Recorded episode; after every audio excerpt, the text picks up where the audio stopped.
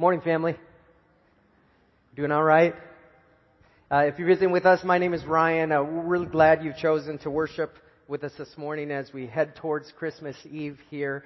And uh, what I'd like to do is we're in the last week of a series called Hark the Herald, going through the book of Zechariah of all things on Christmas. We're going to try and make that relevant. And uh, but I want to start our time in prayer, so please join me. Father, I pray that you would use uh, something from the scriptures, something that is said, something that is sung, a coffee, a conversation, something to spur our hearts to worship your Son, Jesus Christ. Uh, we don't gather just to gather. We gather because we do want to experience your love through the person and work of Jesus. So we pray that by gathering together, our family may do so. God, uh, spur our hearts and our affections towards you, and we pray this in your Son's name. Amen. Now, I don't know about you guys, but Christmas time, I really enjoyed, again, if you're visiting, this offering isn't for you. Uh, Christmas time, one of the things that I really enjoyed was getting together with my extended family. I was an only child, so now you know why I have all the issues I have. But anyways, I was an only child, and so I enjoyed getting together with my whole extended family because my mom had four brothers and sisters, and there was oodles of cousins, and it was just a great, crazy, fun time every year to get together.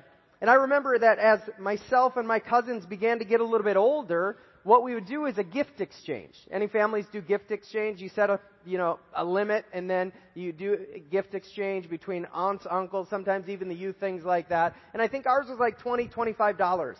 And I would call myself what, I've told you this many times, frugal, but I have an uncle who, he does quite well, but he would be more frugal. Okay? He would be like really frugal. And my uncle thought, wouldn't it be cool during this one gift exchange if that kind of that old saying, a sock full of coal? Well, maybe I'll just put a dirty sock in as my gift for the gift exchange. And so he did. And I can't even remember who got it. I think it was one of my cousins, Mike or Bob. And you know, they're just a couple years older than me. So imagine you're like tween or something like that. And here you have this gift exchange. Here you're spending money and you open it up and what do you find? A dirty sock. Yeah. How are you going to feel about that? You're going to be a little bit disappointed, right? You're going to be like, okay, but for real, where's my gift? And my Uncle Billy's like, Merry Christmas! There's your gift, a dirty sock so many expectations that were there in that time, in that moment. We're looking at this book called Zechariah, where it's talking about the Jewish people, the people of God. They had just been in a captivity under Babylonian rule for 70-ish years. Now they have returned to Jerusalem with so many expectations. Expectations that the temple, the place that housed the very presence of God, would be rebuilt. Expectations that because that temple would be rebuilt, they'd begin to offer sacrifices again. An expectation that at some point one would come who would right all the wrongs and would politically free them from any foreign rule. Expectations. That's a great word for this season, isn't it? Because we all come into this season. Whether we follow Christ for a long time, not for very long, whether we're investigating following, we all come into this season with many expectations. Maybe it's the expectations that a season in and of itself would heal a relationship. Maybe it's the expectation that a gift that we would receive would bring us lasting joy. Maybe it's something else, but we all come in with expectations. And the question I want to address this morning and answer through the text we go to is is there anyone or anything that can meet those expectations this Christmas season? Is there anyone or anything who can meet, maybe go beyond what we see here, the surface expectations, and meet the deep longings of our heart, our truest expectations, hopes, desires? That's what we're going to look at this morning as we finish up our series, Hark the Herald. So I'm going to have you turn with me to Zechariah. You can see the page number there if you use one of the Bibles under our chairs. Otherwise, if you have your own, we're going to be in Zechariah chapter 6. Zechariah chapter 6. 661 in the Bibles under your chair. And we're going to begin reading in verse 9 and then we're going to go through verse 11. Zechariah chapter 6. The word of the Lord came to me Take silver and gold from the exiles, Heldai, Tobijah, and Jedaiah, who have arrived from Babylon Go the same day to the house of Josiah, son of Zephaniah, and take the silver and gold and make a crown and set it on the head of the high priest Joshua, son of Jehozadak. And just like we see last week, the main character here is the high priest whose name is Joshua. And here's what the high priest did. He represented the whole nation, all of the Jewish people before God. So he would offer sacrifices to God for his own sin, but then he'd offer sacrifices for the sin of the people. He was kind of like the mediator between God and man. And only the priests were allowed into the temple to offer sacrifices. And once a year, they went into the kind of the innermost part, the Holy of Holies, and they only went in with blood. And I try to remember if there was a, something with a rope in case, you know, they were unclean, impure, because, you know, it's, it's over, right? So they got a rope on their, their leg to take them out. But only the high priest would go into that. And here's what we should notice right away. There's these three guys. They're told to bring silver and gold. They're going to make a crown. And who are they going to set the crown on? Josiah. Joshua, excuse me, the high priest, right? And if you were a Jewish person hearing this kind of this vision, this, this thing unfold, you would immediately say, wait a minute, this is not right. We have three branches of government, and maybe I don't know how much they, you know, kind of their synergy, but you had a high priest, you had a king in the Jewish context, but those roles did not intersperse. In fact, when other people in Jewish history tried to play those roles for each other, bad things happened, like leprosy broke out, or different things, because they just didn't go together. And here's what this would signal. If you put up this picture, forgive the cheesy clip art, you put up this picture. Okay, so this is kind of like the high priest on the left. This is similar to what they would have worn. Okay, this is just something representing a king. And if you go to the next image, that's what it would have been like. I mean, not like that. Again, that's cheesy, right? But it would have been like two roles going into one that didn't belong together. It would have been like this. If you put up that next image, Gary, can anyone tell me what this is? Very good. Yeah, bacon in the shape of a heart. Is there anyone who hearts bacon out here? Yeah, is there anyone who says basically bacon makes anything and everything better? Right? Don't they even put bacon in mayonnaise now? Don't they have mayonnaise like squeezable mayonnaise with bacon pieces or not? They can't be very big because it's got to fit out the spout, you know. But they have it. Bacon is awesome. I heart bacon also. How about this next one? Anybody agree with this picture? Anybody know what it is? It's peanut butter. And some of you, maybe you heart peanut butter. Now, is there anyone here dun, who hearts bacon and peanut butter? Yeah, anybody? Okay, so I like both of them. Now, I'm not as I won't say crazy. I'm not as crazy about peanut butter as say my daughter, where we say you need some protein, and she'll take a spoon, put it in the peanut butter, and uh, I can't do that really. I could. I don't like it that much. I could do that with bacon, right? But my stepdad was like, if you like bacon and if you like peanut butter, you've got to try this. This next image. Anybody tried this? Yeah? Okay, so ra- raise your hand if this is actually good. Yeah, see, some of you have tried that verify because our mind says, wait, these two don't go together. You gotta try it. I didn't think so either until I tried it. It was really good. This is like being high priest and being king. These two things just didn't gel, no pun intended, together. They didn't go together. Zechariah, verse 12 with me. Verse 12. Tell him this is what the Lord Almighty says. Here's the man whose name is the branch, and he will branch out from this place, and he'll build the temple of the Lord. It is he who will build the temple of the Lord, and he will be clothed with majesty and will sit and rule on his throne, and he will be a high priest on the throne, and there will be harmony between the two. So these men are to tell Joshua that he's going to symbolize another person who had come who's named the branch, who we looked at a little bit last week, but who's going to branch out and who is going to build this place, the temple. And in building it, he's going to be clothed in majesty. He's going to sit and rule on the throne. He's going to be both priest and king. And this branch, whoever that is, is going to bring harmony between these roles in a way that they wouldn't see anyone else could. Now, building the temple is important. It meant that sacrifices could be started, returned again by the priest. And this branch being king would mean that the Jewish people could have what they longed for political freedom. They were subject to Babylonian rule. Now it's easier, but they're still subject to Persian rule.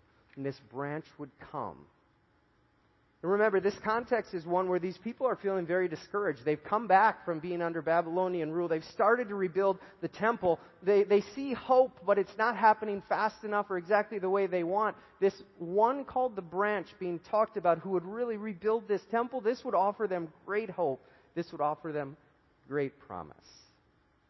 Let's finish up verses 14 and 15. 14 and 15. The crown will be given to Heldai, Tobijah, Jedaiah, and Hen, son of Zephaniah, as a memorial in the temple of the Lord. No, that crown that was going to be on Joshua, it's going to sit in the temple as a memorial until this branch would come. Interesting. Verse 15. Those who are far away will come and help to build the temple of the Lord, and you will know that the Lord Almighty has sent me to you. This will happen if you diligently obey the Lord your God. So this vision ends in verse 15 where it talks about those who are far away will come and will, will help to build the temple of the Lord, and that the Jewish people will know that the Lord Almighty has sent, notice what the text says, me, meaning the branch. Look at the end of verse 15. It says, This will happen if you diligently obey the Lord. You is plural. You is the Jewish people it signifies that their obedience will bring God's blessing. So here's what I want to do I want to interpret this passage, and then I'm going to take some time and apply this passage. Last week, we, we talked about this branch in, in uh, who it was, and we looked at a passage in Jeremiah 23. This week, I want to show you a passage in Jeremiah 33 that talks about this branch. In those days and at that time, I will make a righteous branch sprout from David's line. He will do what is just and right in the land. So here you have this branch talked about again. He would be righteous. He would be right before God and would represent the people. And see, the Jewish people, they wanted this branch because here's their expectation going into this season, so to speak, in, um, back in Jerusalem. Their expectation was that they would be politically free. They thought they wanted and needed political freedom, but they really needed something much more freedom from the penalty and the power of sin.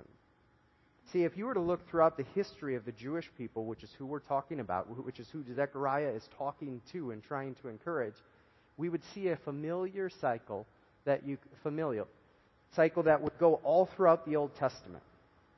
Okay, the Jewish people would say, "Yes, you're our God we will follow you. And then they wouldn't. Kind of like me. Then they wouldn't. And so then God did, made good on his promise. If you don't follow me, I'm going to allow you to be, you know, taken over foreign ruled. They would get ruled by somebody else. Then it would get so bad that they would cry out for help and then God would deliver them. And then they would say, you know what? You're our God. We're going to follow you. And then they wouldn't. Like me and then God would deliver on His promise. They would get taken over and ruled by somebody else, and then they'd cry out, it would get so bad, please deliver us, and He would in His grace and His mercy, and they would say, okay, now we'll promise, you're our God, we'll follow you, and then they, I just saved you having to read the whole old, no, I didn't. Don't take that literally, but that's the Old Testament, right? The Jewish people, time and time again, were a lot like me, probably a lot like you. They said one thing, but they didn't keep their promise. And if there's anything the Old Testament teaches us, it shows us that time and time again the Jewish people didn't diligently obey their God, as verse 15 talked about. See, in order to have true hope, in order to have their expectations and the deep longings of their heart really met, they needed someone to do what they couldn't do. They needed someone who said, I will follow and I actually follow. They needed someone who said, God, I will obey and I actually do obey. They needed someone who didn't just talk the talk, but would also back it up and walk the walk. They thought they needed a, a, priest to rebuild the temple so that they could offer sacrifices again. What they really needed was for their life, coming from their heart, to be the sacrifice. They thought they needed a, a king so they could gain political freedom from the rule of Persia. What they really needed was spiritual freedom from the rule of sin.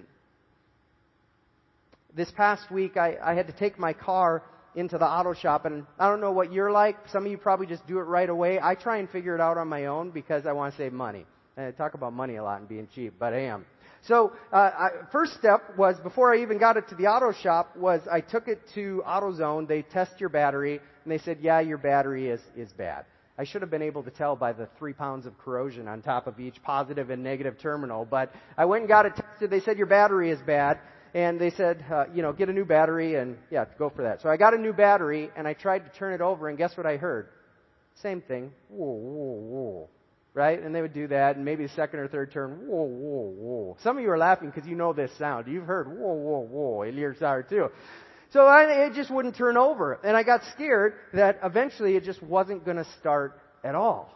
And so I took it to an auto shop that I used and uh, they did the same test that they had done.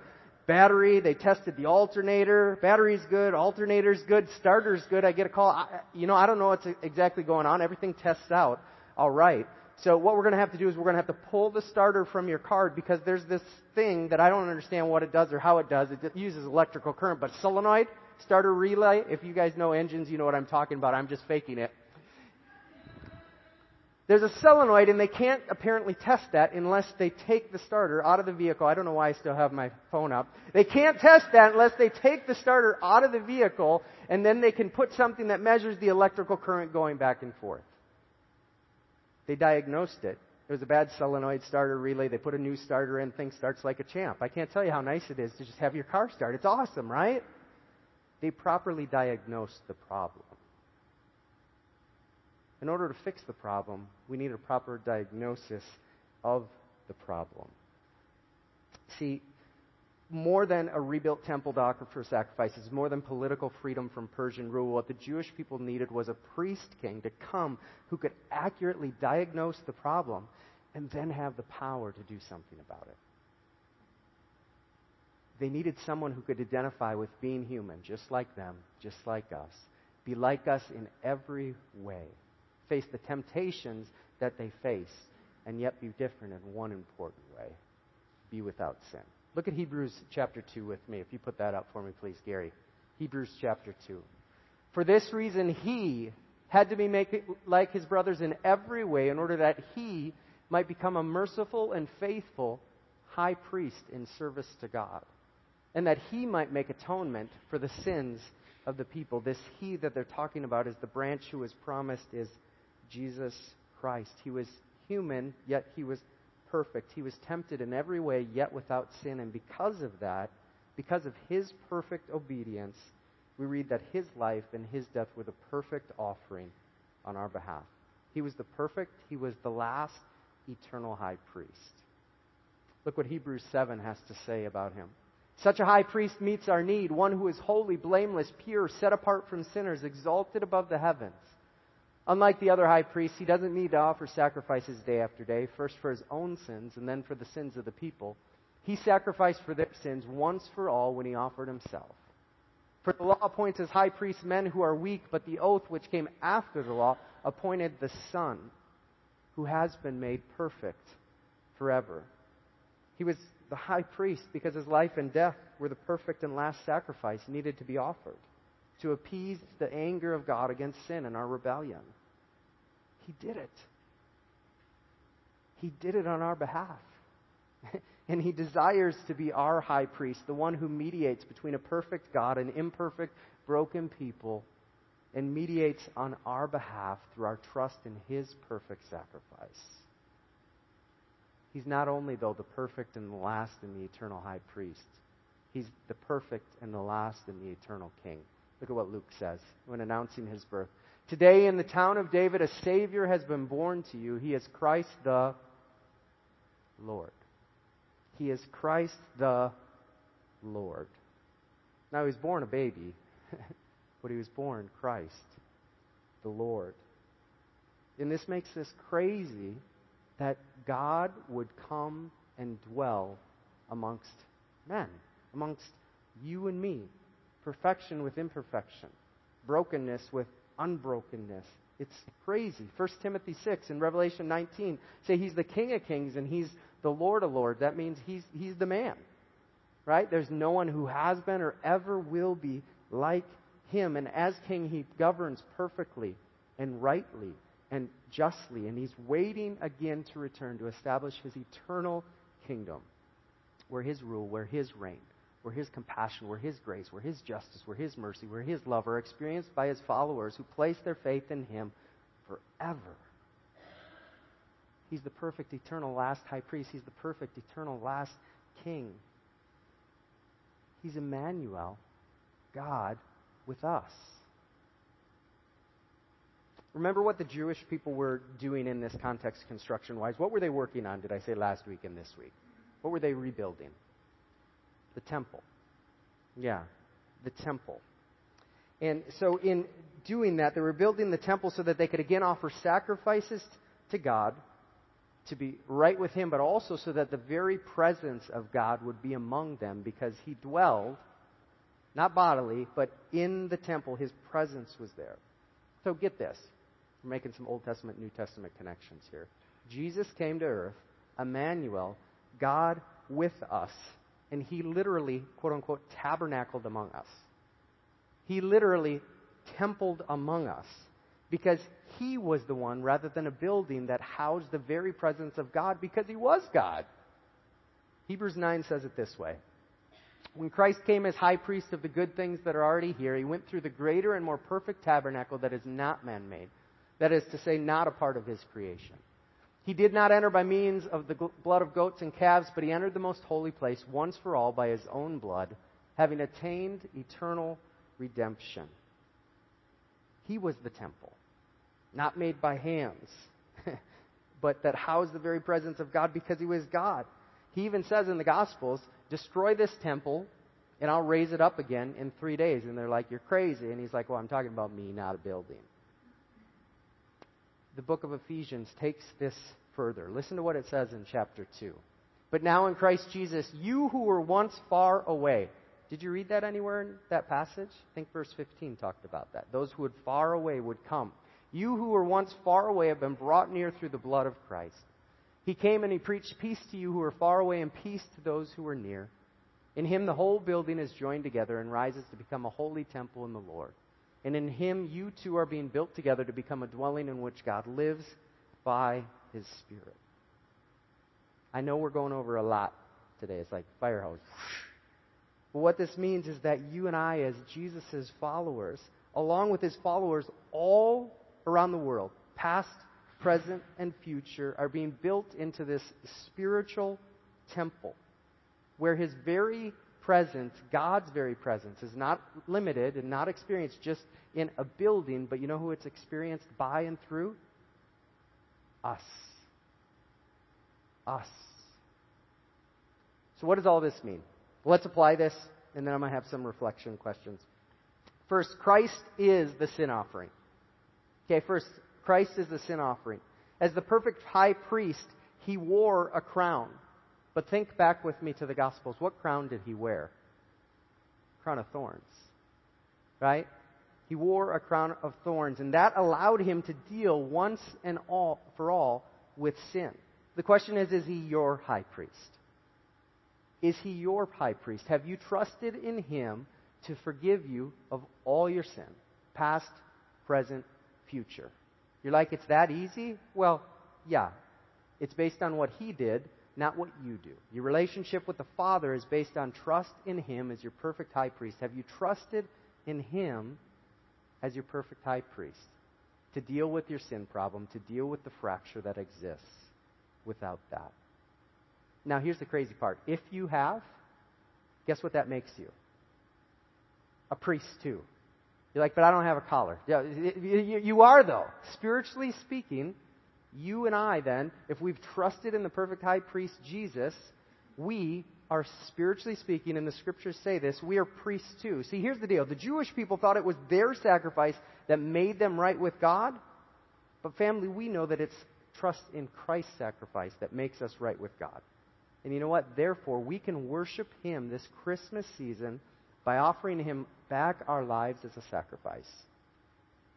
Because Jesus is our high priest, and then we are priests too, what we offer to God, Romans 12 says, is our bodies as a living sacrifice. That means all of our life.